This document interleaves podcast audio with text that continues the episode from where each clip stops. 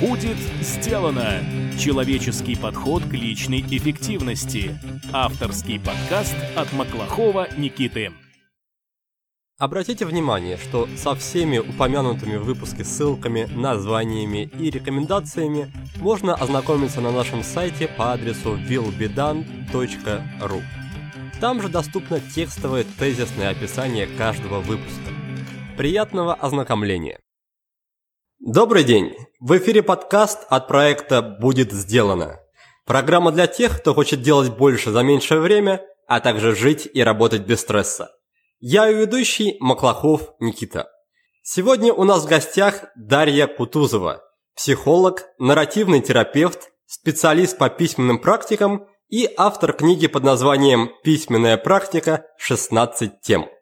Поговорим мы сегодня о том, как с помощью письменных практик а если выражаться очень простым языком, то с помощью дневниковых записей разобраться в себе, выявить свои ценности и цели и начать движение в их направлении. Дарья, здравствуйте. Здравствуйте, Никита. Здравствуйте, уважаемые слушатели. Дарья, первый вопрос, который мне лично очень хочется задать, он связан с терминологией. Потому что сейчас очень популярно иностранное слово «фрирайтинг», и поэтому вопрос у меня такой. Скажите, отличаются ли по своей сути письменные практики, о которых мы будем говорить, от фрирайтинга? Или это просто разные названия одного и того же понятия? На самом деле и письменные практики, и фрирайтинг в целом имеют дело с одной и той же плоскостью практик, а, с дневниковыми записями, с автобиографическими историями. Слово фрирайтинг вошло в обиход из книги Марка Леви «Гениальность на заказ», которую он написал в первую очередь для тех, кто хочет быть более творческим, писать более профессионально, интересно, находить новые идеи. Фрирайтинг – это просто значит свободное письмо. У письменных практик немного другая цель. Это письмо именно для того, чтобы почувствовать себя легче, почувствовать себя лучше, ну, может быть, разобраться в каких-то своих проблемах. Фрирайтинг часто бывает связан у людей в головах э, с утренними страницами Джулии Кэмерон. Это письмо в первый момент после пробуждения, три страницы формата А4, э, что Бог на душу положит. Письменные практики этим не исчерпываются. Утренние страницы – это письмо очень неструктурированное. То, что может быть полезно в повседневной жизни, особенно если у нас в жизни много стресса – это часто бывают более структурированные варианты от списков, майндмапов, а, незаконченных предложений, свободного письма, ограниченного по времени, например, пятью минуты. Наверное, десятки, если не сотни разных вариантов. Когда люди начинают писать для себя, они сами для себя часто находят свои собственные подходы к этому, какие-то техники, которые работают для них, адаптируют это для себя Поэтому, когда человек говорит «я занимаюсь фрирайтингом», никогда невозможно именно по этому описанию понять, что точно он имеет в виду. Приходится расспрашивать. Получается, что если немножко упростить, то фрирайтинг – это скорее такой творческий инструмент да, для развития, можно сказать, креативности, а письменные практики скорее уже что-то более глубокое для какой-то работы психологической над собой. Они просто изначально создавались немножко для разного. А уж глубина результата зависит от того, что человек туда вносит, не только от самого инструмента. Хорошо, с этим примерно разобрались. Дарья, расскажите, в чем вообще заключается суть письменных практик как инструмента? Почему с тем же успехом нельзя, например, говорить с кем-то или там слушать? То есть в чем особенность именно письма как процесса? Есть, с одной стороны, процесс письма, а с другой стороны результат, правильно? То есть в результате письма мы имеем некий текст. Мы можем от этого отстраниться, соответственно, занять другую позицию по отношению к написанному, вернуться к этому. Это можно делать при помощи устного слова, если мы используем какое-то записывающее устройство. Мы можем наговаривать на диктофон и потом себя переслушивать, или записывать себя на видео и пересматривать. Но часто это может быть не настолько удобно или просто может быть не настолько привычно нам. Когда мы пишем, мы, с одной стороны, погружаемся в процесс переживания, проживаем его снова. Это фактически задействует не только сознание, но и телом. Наши какие-то эмоциональные процессы меняют ритм нашего дыхания, ритм нашего письма. Если мы пишем от руки, то очень сильно меняется почерк. и мы потом можем, вернувшись к этому, посмотреть, как именно он менялся, пока мы писали. Чтобы письменные практики работали, должно быть два этапа или два элемента работы. Первое – это, собственно, погружение в переживание или идею и выражение этого переживания или идеи. И второе – это рефлексия по поводу написанного. Когда мы записываем переживания или идеи, мы дольше сосредотачиваемся на них, чем если мы просто о них подумали или сказали вслух. А если мы на них дольше сосредотачиваемся, то идея успевает дозреть, очень часто выразив какую-то идею. Мы обнаруживаем, что пришли в своем умозаключении к какому-то новому пониманию, которого до этого у нас не было. А если их не выразить, эти мысли и переживания, то мы, возможно, так и будем довольно долго ходить кругами. Вы упомянули термин такой «рефлексия».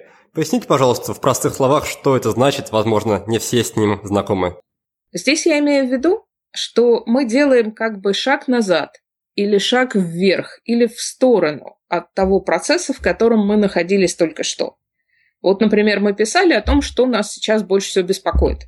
А потом мы дописали, поставили точку, выдохнули, может быть, отложили написанное на некоторое время, потом вернулись и перечитали. Но перечитали уже как бы с позиции извне.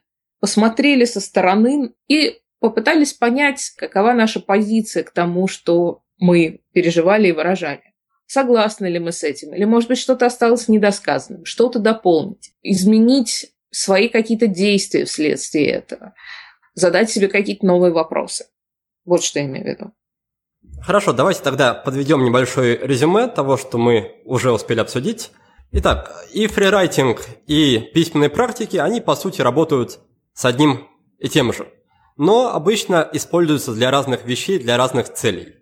Термин фрирайтинг был введен Марком Леви э, в его книге «Гениальность на заказ», и прежде всего это был изначально инструмент для развития креативности, для развития творческих способностей. Сюда же, в принципе, можно отнести и так называемые утренние страницы, которые были предложены Джулией Кэмерон в своей книге «Путь художника». Письменные практики – это все-таки немножко такой, насколько я смог понять, более глубокий инструмент, поэтому, когда мы говорим о письменных практиках, мы все же говорим о какой-то более глубокой работе над собой, вплоть до какой-то самостоятельной психологической помощи. Если же говорить о форме, то утренние страницы и фрирайтинг – это обычно что-то, что идет само собой, без всякой структуры. А у письменных практик часто бывает определенная структура, например, они могут быть ограничены по объему или по времени, и есть для таких структур куча разных вариантов, как Дарья уже упомянула, более 100 штук. В принципе, для письменных практик можно использовать и говорение на диктофон, и там запись ваших выступлений, каких-то ваших мыслей на камеру, но это просто не так привычно, поэтому в обиход вошли именно письменные практики, когда мы пишем что-то на бумагу, возвращаемся к написанному и пытаемся понять, какое же у нас к этому отношение. То есть письменная практика должна содержать в себе два элемента основных. Во-первых, это некое погружение в то переживание, о котором мы пишем, а во-вторых, то, что Дарья назвала рефлексией, когда мы возвращаемся к написанному и пытаемся это проанализировать уже можно сказать, со стороны. Давайте немножко поговорим о вашем личном опыте и о вашей личной истории. Пожалуйста, расскажите, при каких обстоятельствах вы познакомились с письменными практиками и чем они смогли быть полезны именно для вас?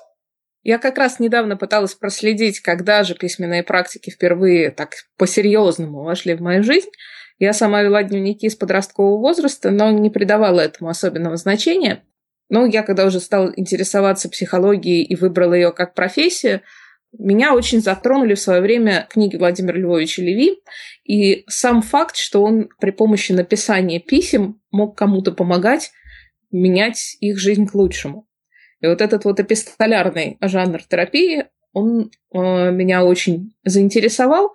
И некоторое время я пыталась этому учиться, в общем, пытаюсь учиться и до сих пор.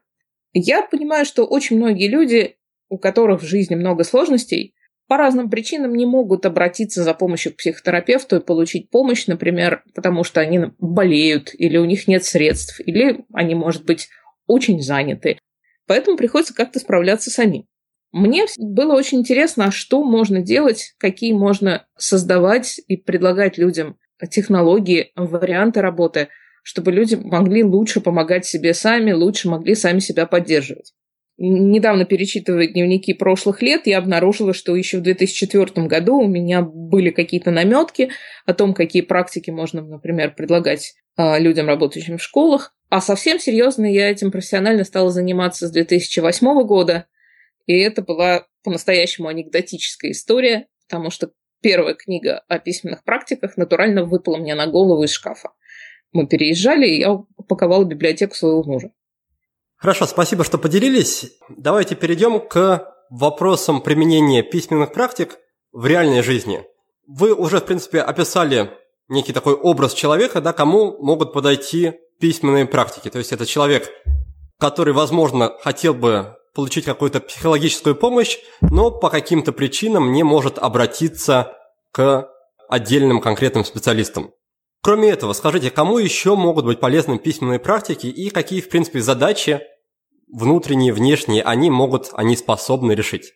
Знаете, как человек, который старается последние несколько лет э, сделать информацию о письменных практиках доступной как можно большему количеству людей, я, естественно, считаю, что они могут быть полезны большинству. Потому что у всех у нас бывают моменты, когда мы, например, чувствуем замешательство, когда мы не знаем, что называется, куда бежать, за что хвататься. И у нас не так много времени, чтобы разобраться в том, что у нас в голове есть, а письменные практики могут помочь за 5, 10, 15 минут что-то разложить по полочкам. Мне кажется, что они могут быть очень полезны людям занятым, у которых довольно много идет параллельных проектов, например, которым нужно принимать решения, у которых важны последствия. Ну, не только людям, которые заняты, например, в бизнесе или каких-то командных проектах. Я знаю, что вообще письменные практики чаще всего они оказываются таким более женским жанром в тех группах, которые я веду, и среди тех людей, с которыми я общаюсь. Мужчин, наверное, процентов 20. Из ваших слов я услышал, что с помощью письменных практик можно получить достаточно быстрый результат. То есть это не какая-то форма терапии, да, когда мы целый год, допустим, занимаемся с психотерапевтом и только через много-много сеансов получаем уже какие-то первые ощутимые результаты. То есть с помощью письменных практик эффект можно почувствовать практически там буквально через полчаса, да? Есть проблемы такие в жизни, которые самостоятельно решить очень-очень сложно. Очень часто письменные практики работают более эффективно, когда они не заменяют психотерапию, а используются в дополнение к ней. Скорее, я бы сравнила э, письменные практики с разными привычками здорового образа жизни. То есть, если наш организм в целом здоров, то эти привычки помогают организму оставаться здоровым. А если организм болен, то эти привычки помогают ему лучше отозваться на профессиональное лечение и выдерживать лечение, справляться с побочными эффектами лечения, например. То же самое и с письменными практиками. У многих из нас в прошлом был такой опыт, который нуждается в исцелении, и письменные практики могут помочь нам стать готовыми обратиться к этому опыту, а так в повседневной жизни просто поддерживать ясность, жизненный баланс, получать доступ к повседневной больше энергии, наверное, для разных дел, находить покой, понимать, как мы можем действовать в большей степени в соответствии со своими ценностями.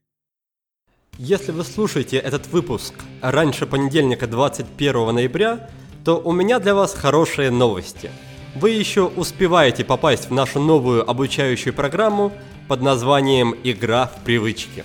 Каждому участнику игры я предоставлю технологию, которая позволит внедрить любую привычку спокойно и приятно – без необходимости использовать жесткую дисциплину или силу воли и без рисков сорваться. Так что, если вы давно хотели начать бегать по утрам, регулярно заниматься изучением иностранных языков или освоить какой-нибудь крутой навык вроде слепой печати, то это ваш шанс. Не буду тратить слишком много времени на рекламные лозунги, просто скажу, что над этой программой я работал ежедневно в течение последних трех месяцев – если вы получаете пользу от наших бесплатных подкастов, можете себе представить, насколько сильно я вложился в создание платной программы. Узнать больше об игре вы можете по адресу willbedone.ru game или просто написав мне в любой из социальных сетей. Отлично, Дарья. Я думаю, что с такими общими моментами мы разобрались. И, наверное, давайте перейдем к конкретике. Расскажите, пожалуйста, про какие-то основные правила, принципы при ведении дневниковых записей. Например, если человек сразу после нашего с вами подкаста захочет попробовать письменные практики, с чего бы вы ему посоветовали начать и на что обращать внимание? То есть, как получить максимальную пользу при минимальных затратах времени? А также как по минимуму навредить себе, потому что любой инструмент нейтрален, примерно как молоток, да, и письменные практики тоже. То есть при помощи молотка можно причинить кому-нибудь много пользы, а можно причинить кому-нибудь много вреда. Вопрос, как, как его использовать, вот себе в том числе. Поэтому в первую очередь я бы стала говорить о противопоказаниях. Мне удобно в таком случае предложить слушателям представить себе шкалу дистресса. Ноль – это абсолютный покой, все отлично. А 10 – это паника, ужас, все валится из рук, мир распадается. Насколько вы сейчас себя чувствуете? Сколько у вас в жизни дистресса сейчас вот прямо? На 2 балла, на 5, на 8. Вот если у вас дистресса на 8 и больше, то сейчас вам самостоятельно письменными практиками заниматься не нужно, потому что это ваш дистресс может усугубить. Вам нужно, наоборот, сделать что-то, что вам поможет успокоиться и собраться, прежде чем начать во что-то закапываться. А если уровень дистресса от 7 баллов меньше, тогда с письменными практиками самостоятельно работать можно. И дальше есть один очень важный принцип. Чем больше сейчас в вашей жизни стресса, тем более структурированными должны быть письменные практики. То есть, если вы сейчас взволнованы, не знаете, за что хвататься, то хорошо взять листик, может быть, даже маленький совсем, или поставить таймер на несколько минут, 2, 3, 5, и либо слить на бумагу просто сплошным потоком то, что вас беспокоит, либо написать какой-то список, что сейчас важнее всего. Это одно правило. Второе правило – старайтесь датировать каждую запись. Тем более, если вы их ведете на каких-то отдельных листиках. Потому что иначе потом очень сложно разобраться вообще, к чему это было и с чем это было связано. Интересно же отслеживать, как влияет то, что вы делаете для себя на ваше состояние. Оно вам помогает, не помогает или наоборот становится хуже. Если у вас есть датирование, вам становится легче отследить, так сказать, динамику, что является следствием чего. И третье правило тоже достаточно очевидно, потому что часто мы обращаемся к дневнику или к письменным практикам, чтобы разобраться с чем-то, что нам неприятно, с какими-то болезненными переживаниями или воспоминаниями. И вот здесь есть риск, что если мы прямо вот так вот в них пойдем, мы можем в них застрять, скатиться в них как в яму. Поэтому, если вы хотите писать о чем-то болезненном, потому что вы знаете, что это может вам помочь разобраться, все-таки начать лучше не прямо с этого, а с того, что помогает вам почувствовать опору, почувствовать уверенность в себе, уверенность в своих силах, способностях. Можно перечислить какие-то свои умения или несколько последних комплиментов, которые вам говорили и которые у вас отозвались. Или написать цели будущей письменной практики, ради чего вам важно разобраться, что, как вы надеетесь, хорошего может произойти в результате. Интересно. И мне тут еще один такой личный вопрос пришел на ум. Угу. У меня есть привычка вести точнее, даже не дневник, а скорее просто подводить итоги дня по вечерам и перечислять те события, которые в течение дня произошли, просто фиксировать, по сути, их на бумагу. Но я mm-hmm. особо никак не выражаю в процессе записи свое к ним отношение, то есть это больше такое перечисление фактов, чем перечисление моего отношения к этим фактам. Так вот, подскажите, пожалуйста, как сделать так, чтобы эти записи стали как-то более полезными, что ли, то есть с позиции именно письменных практик.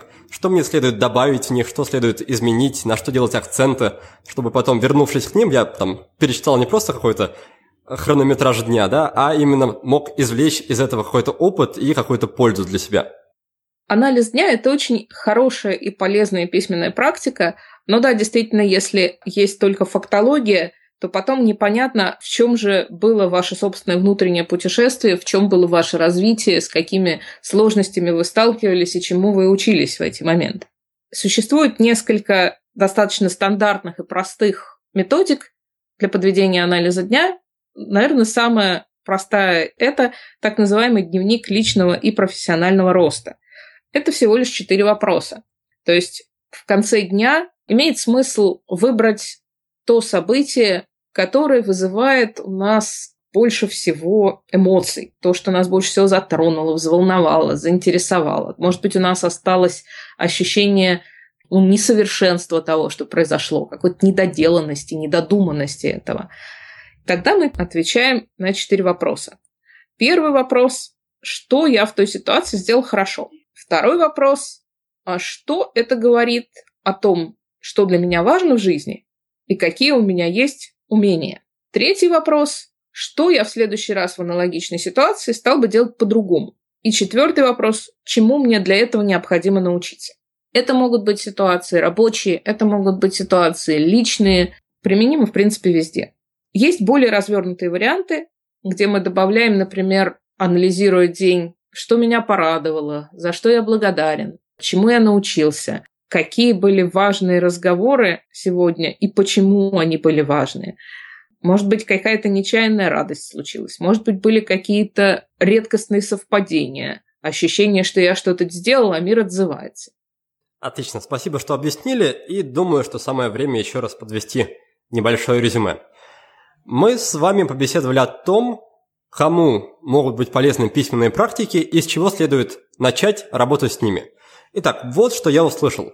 Что письменные практики, в принципе, это такой общий инструмент – он может подойти практически любому человеку, который хочет за короткое время разобраться, может быть, в себе, получить ответ на какой-то вопрос, но в целом, да, обычно более близки письменные практики по, наверное, понятным причинам, да, женщинам. Потому что, наверное, мужчины редко признаются себе, что им как-то нравится саморефлексировать и копаться, разбираться в каких-то прошлых переживаниях. Поэтому обычно больше привлекает женщин. Письменные практики могут также подойти тем людям, которые хотели бы, возможно, обратиться за какой-то психологической помощью, но по каким-то причинам не могут. Но при этом важно понимать, что письменные практики не являются какой-то заменой психотерапии или лечением. Их скорее следует воспринимать как здоровую, хорошую привычку, которая может вам помочь и поддержать, но при этом не заменит все-таки какого-то радикального вмешательства или радикального лечения. То есть, если вы понимаете, что ситуация, в которой вы оказались по уровню стресса, она уже вышла за все рамки, то не стоит рассчитывать на письменной практике, а лучше сразу обратиться за профессиональной помощью. Чтобы оценить накал страстей, а, Дарья предлагает простой инструмент, простое упражнение. Представьте шкалу от 0 до 10 и попытайтесь оценить ваш текущий уровень стресса по вот такой вот шкале. Если окажется, что уровень стресса больше 8 баллов, то работать и пытаться вылечить этот стресс с помощью письменных практик не стоит. Лучше обратиться к врачу. Ну а если меньше 8, 7 и меньше, то письменные практики вам вполне могут помочь. И как только вы решите взяться за письменные практики и разобраться с ними, учитывайте три правила, три принципа. Во-первых, чем больше стресса вы ощущаете по отношению к тому вопросу, который вы прорабатываете, тем более структурированными должны быть ваши записи. Например, вы можете поставить таймер на 5 минут и написать, что вас беспокоит. То есть структурированность по времени получится. Второй принцип заключается в том, что следует датировать ваши записи, чтобы вы в тот момент, когда вы к ним вернетесь, могли вспомнить, да, в какой ситуации вы находились, что у вас там в жизни происходило и какой вообще это был жизненный этап. Третий пункт инструкции по безопасности – он заключается в том, что если вы пишете о вещах, которые вас очень сильно беспокоят, вы понимаете, что даже мысли о них вас могут выбить из колеи, то начните практику с каких-то более позитивных вещей. Например, вы пишете 5 умений, которыми вы владеете, да, 5 навыков, которые у вас есть. И получив такое вот положительное подкрепление, уже переходите к работе над своим болезненным каким-то опытом. Также Дарья поделилась советом для таких людей, а, как я, которые уже ведут дневник, но пока что перечисляют по большей части просто факты, не выражая свое к ним отношение. Чтобы получать больше пользы от ведения дневника, можно использовать инструмент, который Дарья называет дневник личного и профессионального роста. Он заключается в том, что в конце дня вы выбираете какое-то одно яркое, значимое и эмоциональное для вас событие и отвечаете на четыре вопроса. Что вы сделали в этой ситуации, в этом событии хорошо? Второй вопрос. Что ситуация говорит о ваших жизненных ценностях и приоритетах? Третий вопрос – что в такой же ситуации в будущем я бы сделал, наверное, по-другому. И последний, четвертый вопрос. Чему я могу из этой ситуации научиться? То есть, какой полезный опыт я могу извлечь? И все это приведет к тому, что мы в дневнике будем не просто перечислять какие-то сухие факты, но будем докапываться, можно сказать, до первопричины событий и учиться на своем же опыте, возможно, на своих ошибках. Дарья, вы с этим согласны? У меня есть маленькое дополнение по поводу 8 баллов и выше по шкале дистресса. Иногда не стоит прямо после 8 баллов бежать к врачу, просто у каждого из нас есть уже какие-то свои наработанные тактики самоуспокоения, самособирания. Кому-то помогают физические упражнения, кому-то помогает медитация, кому-то помогает музыку любимую послушать, просто подышать. Но да, если от этого тоже уровень стресса не понижается, тогда психолог или врач, может быть и психиатр, может оказаться очень полезным. Ну хорошо, я думаю, мы не будем тогда вдаваться в подробности уже какого-то лечения, просто попросим слушателей воспринимать принципы как некую технику безопасности. Да. Что если вы чувствуете, что стресс прямо зашкаливает, то письменные практики могут просто вам не подойти, а иногда даже усугубить ситуацию. Поэтому будьте таких ситуациях с ними аккуратней. Хорошо, тогда давайте плавно перейдем к теме личной эффективности. Скажите, Дарья, каким образом письменные практики могут помочь человеку стать более эффективным, например, избавиться от прокрастинации или от постоянных отвлечений, есть ли какой-то у вас способ или рецепт на этот счет? Эти состояния, когда, например, трудно начать, трудно включиться в какое-то дело, они знакомы практически всем. У них бывают разные причины, но работать с ними можно достаточно сходным образом. Я знаю многих людей, которым бывает полезно, например, в начале рабочего дня или перед тем, как приступить к намеченному важному делу, которое вызывает там страх, например, открыть файлик текстовый, поставить таймер на 5-10 минут, не больше и написать быстро-быстро, не задумываясь о том, что же, собственно, мешает начать. Например, кажется, что у меня не получится хорошо, вот все уже успели это сделать, а я еще не успел. Лучше вот этому внутреннему монологу дать микрофон чтобы вот это вот все не занимало голову. После этого выдохнуть. Иногда бывает, что прокрастинация связана с тем, что у нас очень сильны в голове всякие критические голоса, которые говорят, давай ты вот сейчас не будешь пробовать это делать, потому что у тебя вдохновения нет, э, состояние не оптимальное, давай лучше попробуем чем-нибудь это состояние ну, занять, да, а может потом станет лучше, как в том мультике, да, лучше день потерять, а потом за пять минут долететь.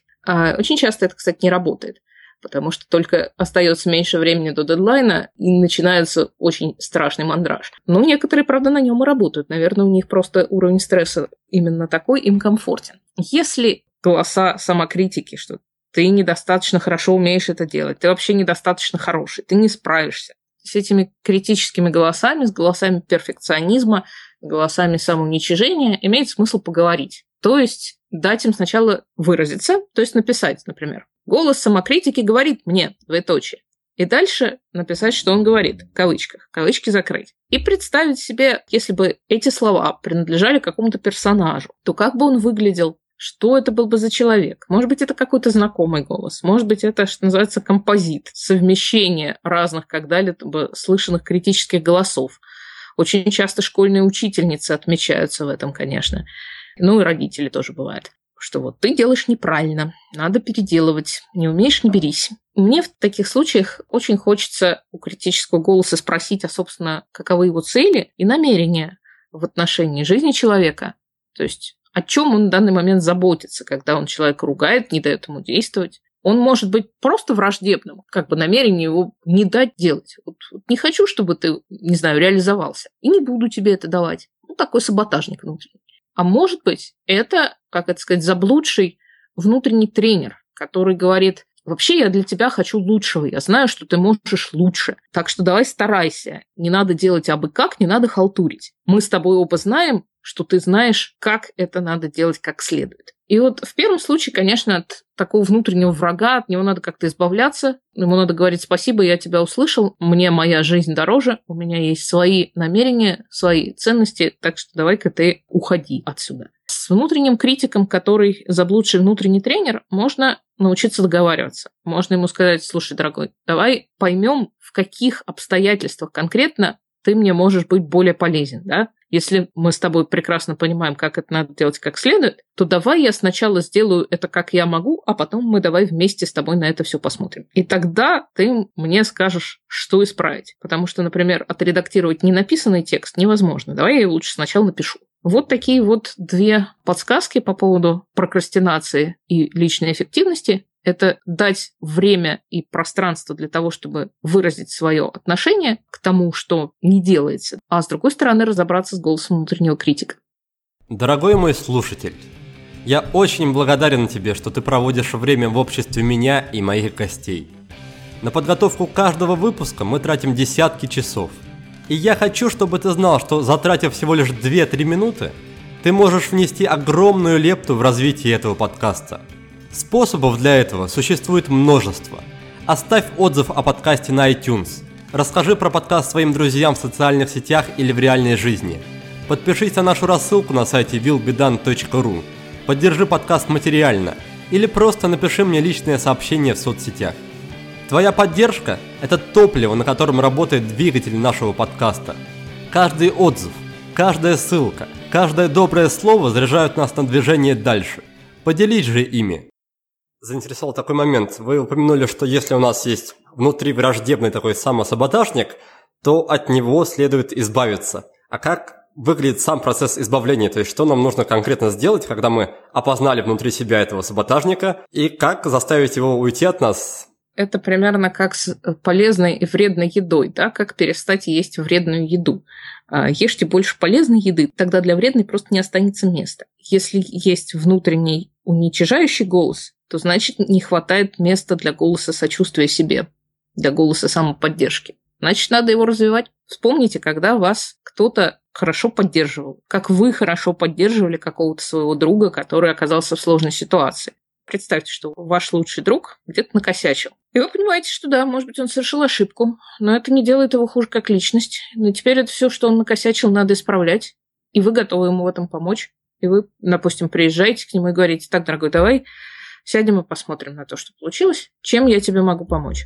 То же самое можно же и к себе также относиться. Не ругать себя, почем зря, прям сразу. Относиться к себе как к другу. Спросить себя, как я могу себя сейчас поддержать. Чего мне не хватает, чтобы взяться за сложный проект или сложное дело, используя при этом лучшее в себе, свои сильные стороны, например. Спасибо, так стало гораздо понятнее. И еще один такой глобальный вопрос, который я знаю, что беспокоит большое количество людей – это вопрос поиска своих целей, ценностей, выявления своих приоритетов. То есть понятно, что такие вещи да, следует искать все-таки не вовне, не во внешнем мире, а найти их внутри себя, разобраться да, в себе. И, на мой взгляд, письменные практики могут быть подходящим для этого инструментом. Так вот, вопрос снова прямолинейный. Как с помощью письменных практик разобраться со своими целями, ценностями, приоритетами есть ли для этого у вас такой же конкретный инструмент, как и в случае работы с прокрастинацией? А, и даже не один. Э, я расскажу, наверное, про два. Один – это так называемая карта экстернализации инициативы, принятая в нарративной практике. Я ее адаптировала как раз для дневниковой работы, и в качестве отдельного блокнота она выходила в прошлом году в сборнике Тезора Notes у Ольги Скребейко. Задача в том, чтобы тоже каждый день можно в конце дня, можно в свободное время выбирать какое-то действие, которое мы совершили, которое вызывает у нас чувство гордости за наше достижение. Или, по крайней мере, ощущение, что ну вот хорошо, что это сделано. И дальше мы от этого вот действия, которое мы совершили, отматываем цепочкой вопросов. Двигаемся от действия, например, к намерению. То есть зачем я это сделал, ради чего я совершил это действие, чего я при этом хотел добиться. Дальше мы смотрим, ага, а каковы были мои ценности? Что мне в этом было важно? Вот в этом действии, в этом намерении. Чего я, грубо говоря, хочу, чтобы в мире стало больше от этого. Дальше мы переходим к описанию отдаленных хороших результатов. Или, иначе говоря, наши мечты. То есть, если мои ценности будут воплощены, то как это будет выглядеть в перспективе? На что это может быть похоже? Как это будет переживаться изнутри? Как это будет выглядеть снаружи? Дальше мы можем себя спросить, а чтобы эта мечта могла сбыться? Какими принципами я должен руководствоваться? Для некоторых это внутренний моральный кодекс, извините за выражение. Для кого-то это вот такие этические максимумы. Нужно действовать вот таким образом, чтобы эта мечта сбылась. Дальше мы можем себя спросить, как я могу в обозримый достаточно длительный период времени эти важные жизненные принципы реализовывать в своей жизни. О чем я хотел бы помнить, как я обязуюсь действовать для себя самого, что мне важно. Ну, например, человек знает за собой способность срываться в ситуации стресса, испытывать очень сильный гнев и выражать его, особенно в отношении тех, кто меньше, младше, слабее и так далее, то человек может сказать, что я мечтаю о хороших отношениях и взаимном уважении, и это так вот для меня выглядело бы.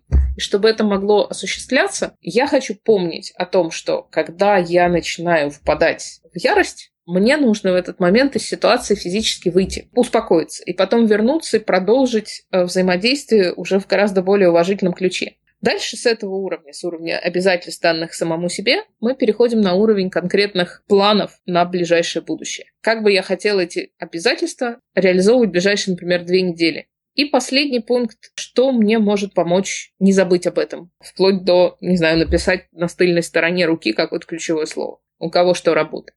Правильно ли я понял, что все эти пункты, которые вы перечислили, нужно практиковать ну, регулярно, да, ежедневно и каждый раз заново как-то определять мечту, заново как-то рассматривать ценности, или мы это делаем все-таки единовременно и потом себе как-то просто про это напоминаем?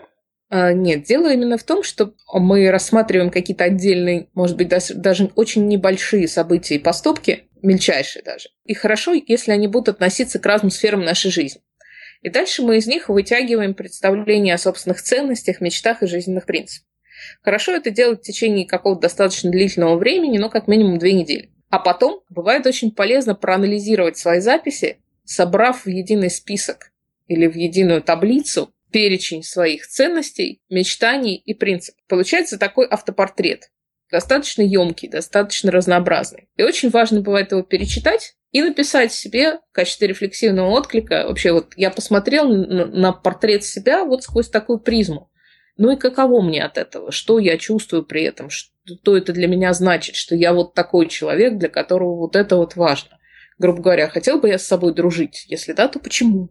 И можно еще представить себе, что если вот я такой, каким я сейчас увидел себя, если я буду действовать в вот в согласии со своими ценностями, и мои мечты будут воплощаться, и ничто этому не помешает, если так вот пофантазировать, то где я могу оказаться, ну, лет через пять, может быть, через десять? Как будет складываться моя жизнь? И можно себе написать оттуда письмо в настоящее. Вот человек, который вот он в том предпочитаемом будущем уже как бы живет, и он наверняка знает, как туда попасть. Вот пускай рассказывает.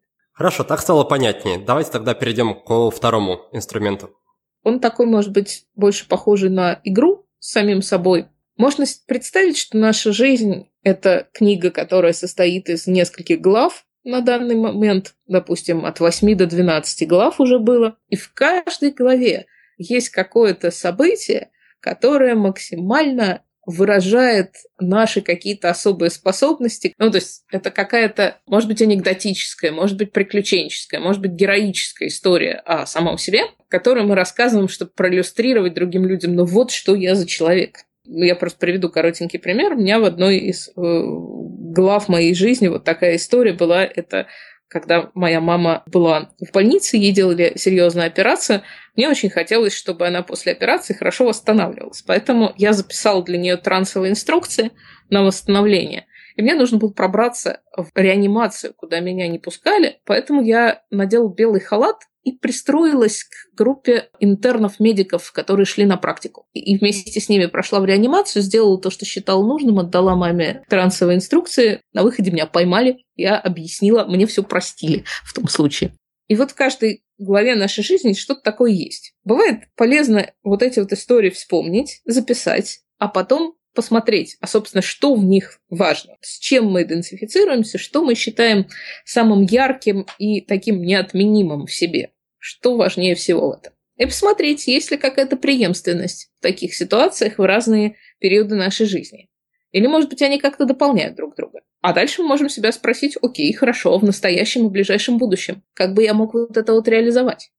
Ну что же, вроде бы более-менее разобрались, как можно применить письменные практики в области личной эффективности, и вот что я для себя вынес. Во-первых, письменные практики могут помочь в случаях, когда вы испытываете трепет перед сложными задачами, то есть когда вы страдаете прокрастинацией, пытаетесь их отложить, отсрочить, да, и потом судорожно перед дедлайном начинаете над ними работать. Так вот, чтобы не допускать таких ситуаций, можете в начале рабочего дня или перед тем, как приступить к сложной задаче, быстро-быстро написать о том, что конкретно вам мешает приступить к задаче, что вы по отношению к этой задаче ощущаете. Просто освободите, вылейте из, из себя на бумагу все эти чувства – и после этого вам будет уже проще приступить к этой задаче. Это был первый инструмент. Второй инструмент по борьбе с прокрастинацией с помощью письменных практик, он заключается в диалоге с внутренними персонажами. И обычно это бывает или внутренний критик, или внутренний саботажник, или внутренний, как Дарья забавно его назвала, внутренний заблудший тренер.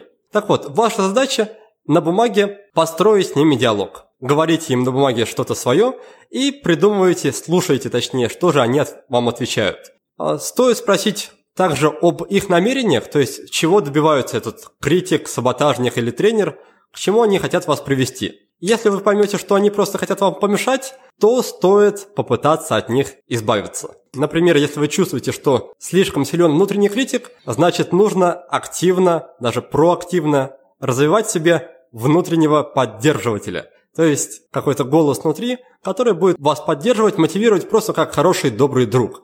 Говорит, что у вас все получится, что и не через такое проходили, и что бояться нечего. Резюмируя, можно сказать, что два основных инструмента. Во-первых, выразить свое отношение к этой задаче, а во-вторых, пообщаться с этими внутренними персонажами и понять, что же они хотят и что с этим делать. Это что касается прокрастинации. Помимо этого, письменные практики также могут помочь и с определением того, что на самом деле для вас в жизни важно. То есть могут помочь вам выявить ваши ценности, цели и расставить основные приоритеты. И для этого есть тоже два инструмента, а суть следующая. Каждый день, например, вечером, вы выбираете так же, как и в случае с дневником личного и профессионального роста, одно яркое, заметное, интересное событие – и начинаете его рассматривать буквально под микроскопом. Сначала вы пытаетесь понять, какие же у вас были намерения, когда вы совершали это действие. То есть, используя цепочку вопросов вроде «Для чего я совершал это действие?», «Какие были мои ценности в этот момент?», «Что было важно для меня?», вы переходите от действия к его первопричине, то есть к намерению. Дальше вы задаете себе следующий вопрос. Если эти ценности будут по максимуму реализованы в моей жизни, то как это будет выглядеть? Следующий вопрос, который следует себе задать, он звучит так. Чтобы вот это все могло сбыться, чтобы ценности могли воплотиться в жизнь, как я себя, по сути, должен вести, каким должно быть мое жизненное кредо, какие должны быть у меня основные принципы и, по сути, шаблоны поведения. Следующий вопрос, уже четвертый по счету, он звучит так. О чем бы я хотел помнить, чтобы эти принципы жизненные, они воплотились в жизнь. Пятый пункт, шаг – это уже такой тактический уровень, то есть уровень конкретных планов и шагов. Попытайтесь себе ответить на вопрос, как в ближайшие две недели реализовать вот эти принципы на практике. То есть, что конкретно можно сделать, чтобы эти принципы воплотить в жизнь. Ну и напоследок, нужно подумать о том, как сделать для себя напоминание. То есть, как на ежедневной основе помнить о том, что вы подписались следовать этим принципам. Получился такой рецепт из шести шагов. Лично для меня он звучит не очень просто, но, возможно, на практике он не такой пугающий. Итак, это был первый инструмент, а второй инструмент, он более такой игровой и заключается в том, чтобы представить себе всю свою жизнь в виде книги. Попытаться разбить эту книгу на какие-то крупные главы и для каждой главы выбрать одно яркое событие, которое максимально будет иллюстрировать вот вас в тот момент. То есть, если вы допустим, рассказывали бы своему какому-то новому знакомому о жизни там, в молодости, то вы выбрали бы именно эту историю, чтобы человек лучше узнал о вас. После того, как для каждого крупного жизненного этапа вы выбрали такую историю, попытайтесь да, найти закономерности. То есть попытайтесь понять, какие принципы, какие ваши личные качества в этих э, историях были воплощены. И таким образом вы тоже поймете, что же для вас все-таки важно, и после этого уже можно себя спросить, как можно целенаправленно реализовать эти принципы, реализовать эти качества в ближайшем будущем. Ну что, давайте посмотрим, кто же стал победителем нашего конкурса «Книга за отзыв» на этот раз. Но сначала, по традиции, небольшая новость. По некоторым причинам мы решили отказаться от ведения почтовой рассылки. Так что теперь, чтобы первыми узнавать о выходе новых выпусков, и кроме этого получать массу полезной информации на тему личной эффективности, подписывайтесь на наш канал в Телеграме. Название канала точно такое же, как и адрес нашего сайта will be done. А теперь перейдем к победителю. Сегодня им стал молодой человек с ником Данил Артега. Его достаточно лаконичный отзыв звучит так. Классные гости, замечательные темы, переслушиваю по несколько раз – Четко по теме, без воды и лирики. Данил, спасибо тебе. Очень ценю твою поддержку. Ты получаешь книгу, которую рекомендовал Юрий Белонощенко. Ее автор Владимир Тарасов. А называется она «Технология жизни». Не забудь написать мне в любую из социальных сетей и прислать свой почтовый адрес. Друзья, в рамках данного конкурса я успеваю выделить и наградить только одного человека – но я искренне благодарен каждому, кто оставляет отзывы о подкасте в iTunes или пишет слова поддержки мне в личные сообщения. Спасибо вам большое, это очень помогает. И напоследок повторю правила конкурса для тех, кто слушает нас впервые. Оставьте отзыв о подкасте в iTunes, и если отзыв окажется самым свежим на момент записи нового выпуска, то книга ваша. Вот так просто. Перед тем, как мы перейдем к нашей заключительной регулярной рубрике, я бы хотел задать вопрос, который лично у меня возникает очень часто, когда речь заходит о фрирайтинге или письменных практиках. Вопрос такой. Я лично очень не люблю писать от руки. Есть ли разница в том, используем ли мы листок и ручку или клавиатуру и монитор, когда речь заходит о письменных практиках? Или все-таки разница чисто такая номинальная? Здесь очень сильно это зависит от человека и от целей, с которыми он прибегает к письменным практикам. Например, я знаю, что э, для меня письмо от руки, оно меня очень сильно замедляет. То есть, если мне нужно замедлиться и больше сосредоточиться на каких-то своих внутренних процессах, погрузиться в себя поглубже, я пишу от руки. При этом я вижу, как меняется мой почерк, и я знаю, что когда я, так сказать, в хорошем гармоничном состоянии, мой почерк выглядит совершенно определенным образом. А когда я от этого гармоничного состояния в разные стороны отклоняюсь, и почерк мой тоже в разные стороны отклоняется.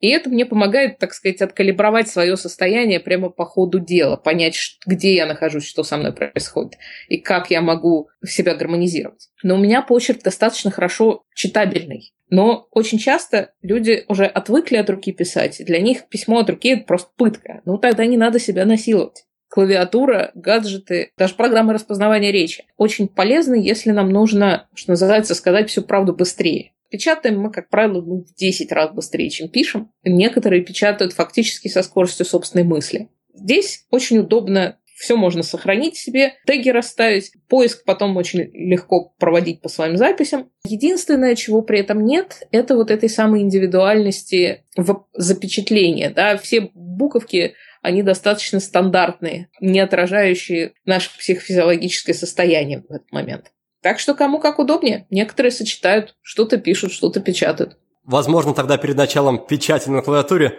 нужно также и выбирать определенный шрифт под стать своему состоянию, чтобы потом можно было понять, что вы чувствовали, да, и почему использовали именно этот шрифт. Я здесь скорее могу предложить немножко другой вариант. Печатать не сплошным текстом, не прозой, а отбивать, как если была бы эта печатная машинка, то у нее была бы каретка, да, то мы могли бы сдвигать ее, начиная новую строку. В тот момент, когда мы часть своего процесса выразили, мы всегда практически пишем или печатаем на выдохе.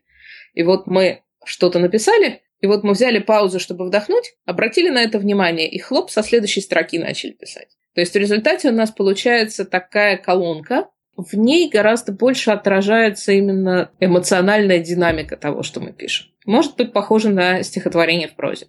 Очень интересно. То есть, по факту, все зависит от наших целей. Да? Если мы хотим да. замедлиться, немножко притормозить, разобраться побольше, может быть, в себе, то следует использовать ручку и бумагу, потому что скорость письма по умолчанию у всех, конечно, меньше, чем скорость печати. А если мы хотим быстренько все из себя вылить, за 5 минут да, успеть что-то полезное сделать в плане письменных практик, то есть смысл использовать для этого клавиатуру и монитор.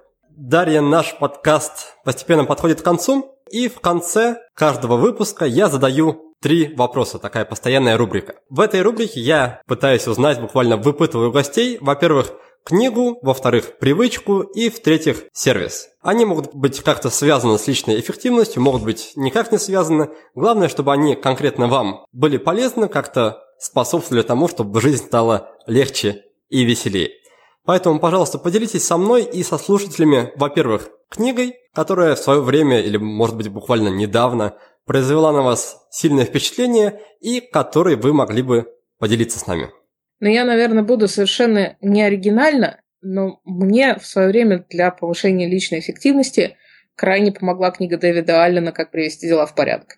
На самом деле, гости, видимо, по этой причине именно, что боятся быть неоригинальными, ее почти не рекомендуют. Так что в этом плане вы все-таки оригинальны. Хорошо, тогда второй вопрос, вопрос о сервисе, то есть о любой программе, приложении на телефоне, на компьютере, на чем угодно, лишь бы она вам как-то помогала и упрощала вашу жизнь.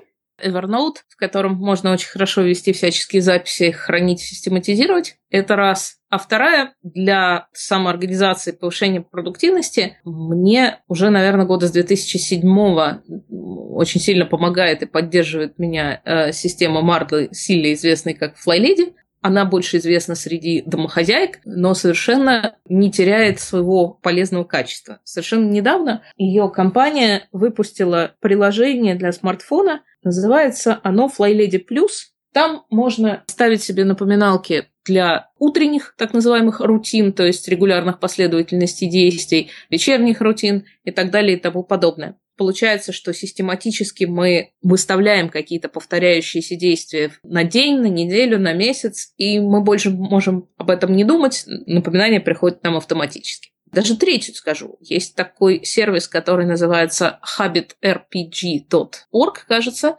Это такая вот игрушка, где мы в качестве заданий самих, самим себе выставляем как раз необходимые действия, рутины и так далее, проекты, задачи, и когда мы их выполняем, ну, мы находим, не знаю, яйца волшебных животных, зелья для того, чтобы эти яйца как-то, значит, могли вылупляться и так далее и тому подобное. В общем, случайное подкрепление, веселые картинки, хотя бы какая-то геймификация. Отлично. И у нас осталась привычка. Та самая, наверное, единственная привычка, от которой бы вы ни за что не отказались, которая вам очень сильно помогает. Вот вопрос. Наверное, раз в несколько недель или месяцев я провожу полную инвентаризацию своих проектов, потому что у меня их, как правило, очень много, и я в них в какой-то момент начинаю теряться. Тогда я делаю большую перепись всех проектов, и дальше уже я разбираюсь, что из этого реально сделать в ближайшие несколько месяцев или недель, и в связи с этим я реорганизую свое офисное пространство, чтобы книги, материалы, тексты, бумаги, которые не относятся к тому, что мне нужно делать вот прямо сейчас, чтобы они на меня не давили и не отвлекали. Если честно, первый раз такое слышу, чтобы люди подстраивали, да, именно окружающее пространство офисное под ближайшие проекты на регулярной основе. Очень интересная привычка. Ну что же, у нас получилась тогда оригинально-неоригинальная рекомендация книги ГТД, то есть «Как привести дела в порядок» от Дэвида Аллена книга. Дальше у нас получилось три сервиса сразу. Первый – это классический Evernote и два сервиса по работе с привычками. Одна больше, так как я понимаю, для домашних бытовых привычек, FlyLady сервис, приложение для iPhone. И еще один сервис, онлайн-сервис, называется Habit RPG. Это сервис, который с помощью элементов геймификации помогает внедрять полезные привычки. И раз уж зашла речь про привычки, я напомню вам, дорогие слушатели, что в конце ноября у нас будет сделан, стартует такой большой и серьезный курс по привычкам, над которым я уже работаю третий или четвертый месяц. Так что присоединяйтесь, я думаю, вам будет интересно, и про геймификацию там тоже будет. И напоследок привычка Дарьи, очень интересная привычка, которую я сам, наверное, возьму на вооружение. Это раз в несколько месяцев проводить перепись, или как Дарья назвала, инвентаризацию всех проектов. И на основе такой инвентаризации делать небольшую реорганизацию своего рабочего пространства, так чтобы все необходимые материалы по актуальным проектам, они были в зоне доступа, были под рукой и не терялись. Тогда на этом мы будем прощаться. Дарья, спасибо вам большое за интересную и местами, наверное, непростую даже беседу. Желаю, чтобы ваша и книга, да, и методика, и сама идея письменных практик, она разлетелась по всей России, как бы, наверное, громко это не звучало, но, во всяком случае, чтобы она нашла как можно больше последователей, поклонников и людей, которым эта методика даст какие-то ощутимые результаты в жизни. А вам, дорогие слушатели, я желаю помнить, что в любой момент, практически в любой ситуации, у вас есть под рукой ваш персональный, можно сказать, психолог. Это ваша ручка и бумага. Так что не забывайте периодически к ним обращаться. На этом на сегодня все. Успехов и до новых встреч! А в следующем выпуске мы встретимся с Дмитрием Иншаковым, который официально привез всемирно известную методику личной эффективности Getting Things Done в Россию – Дмитрий проходил обучение лично у автора методики Дэвида Аллана, и теперь компания Дмитрия единственная, которая имеет право проводить лицензионные тренинги по GTD на территории России. Так что об этой методике эффективности Дмитрий знает не понаслышке. И, как вы понимаете, разговор будет целиком и полностью посвящен именно GTD. Вместе с вами мы узнаем у Дмитрия все секреты методики, о которых не написано в знаменитой книге. Вы прослушали очередной подкаст от проекта «Будет сделано». Чтобы вы могли извлечь из него еще больше пользы, я оформил для вас специальный бонусный документ. В этом документе в очень удобном и красивом виде собраны все самые главные рекомендации от наших гостей по каждому выпуску. Напишите нам пару приятных слов на странице подкаста в iTunes или опубликуйте ссылку на подкаст на своей странице в любой из социальных сетей, а после этого напишите мне в личные сообщения или на почту, и я буду рад отправить вам этот бонусный документ. Также не стесняйтесь присылать мне свою обратную связь, вопросы, идеи и комментарии. А я, в свою очередь, приложу все усилия к тому, чтобы каждый выпуск был интереснее и насыщеннее предыдущего. Оставайтесь с нами, и все самое важное в жизни будет сделано.